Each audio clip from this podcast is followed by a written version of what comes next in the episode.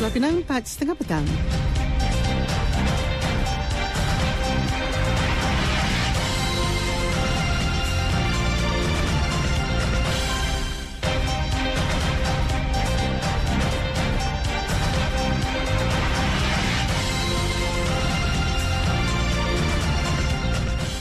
Warta Mutiara bersama saya Zatulik Muhammad Noor. Assalamualaikum dan salam Malaysia Madani. Dua lelaki dipercayai guru maut dalam menahan melibatkan dua kenderaan dalam kejadian di Jalan Sungai Rokan Kepala Batas awal pagi tadi. Bomba Pulau Pinang menerima panggilan kecemasan pada jam 2.41 pagi dengan sepasukan anggota dari Balai Bomba Kepala Batas digegaskan ke lokasi dan diketuai Komander Operasi Nazrul Shazwan Khalil. Menurut kenyataan, tiga mangsa terlibat susulan pelanggaran sebuah Pro 2 MyV dengan kereta BMW. Katanya pemandu kereta BMW berusia 46 tahun itu tidak mengalami kecederaan dan berjaya keluar sendiri sebelum ketibaan bomba. Dua mayat berkenaan kemudian diserahkan kepada polis untuk tindakan selanjutnya. Mangsa maut adalah Muhammad Fakrul Rozi Fauzi, 31 tahun dan Muhammad S. Asan Muhammad Ayub, 32 tahun.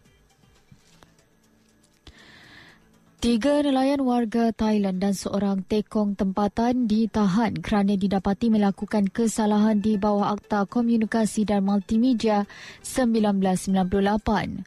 Pemangku pengarah Agensi Penguatkuasaan Maritim Malaysia Maritim Malaysia Pulau Pinang, Komander Maritim S. Nak Rong berkata, kesemua mereka ditahan ketika berada di atas sebuah bot di kedudukan 5.6 Batu Nautika Barat Laut Pulau Betung.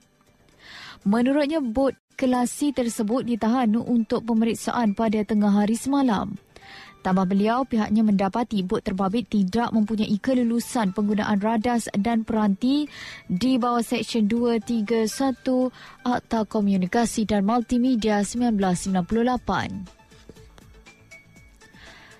Kementerian Belia dan Sukan KBS akan memastikan pelaksanaan kod sukan selamat diperluas ke peringkat akar umbi dalam usaha mewujudkan persekitaran sukan yang selamat dan harmoni bermula tahun depan.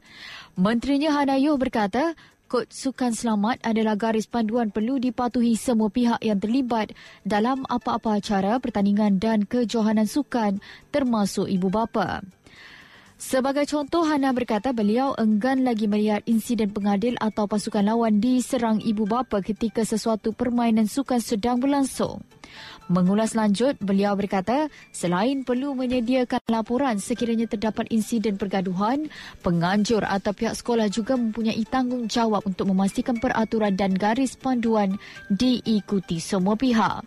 Pada masa sama, Hana berkata KBS perlu bekerjasama dengan Kementerian Pendidikan Malaysia KPM bagi melicinkan usaha pelaksanaan kod tersebut di sekolah selepas mendapati kod itu tidak sampai ke pengetahuan keseluruhan pelajar. Dari sungai hingga ke segara, Palestin pasti merdeka. Sekian Warta Mutiara, berita disunting oleh Pil Gabriel. Assalamualaikum, salam perpaduan dan salam Malaysia Madani.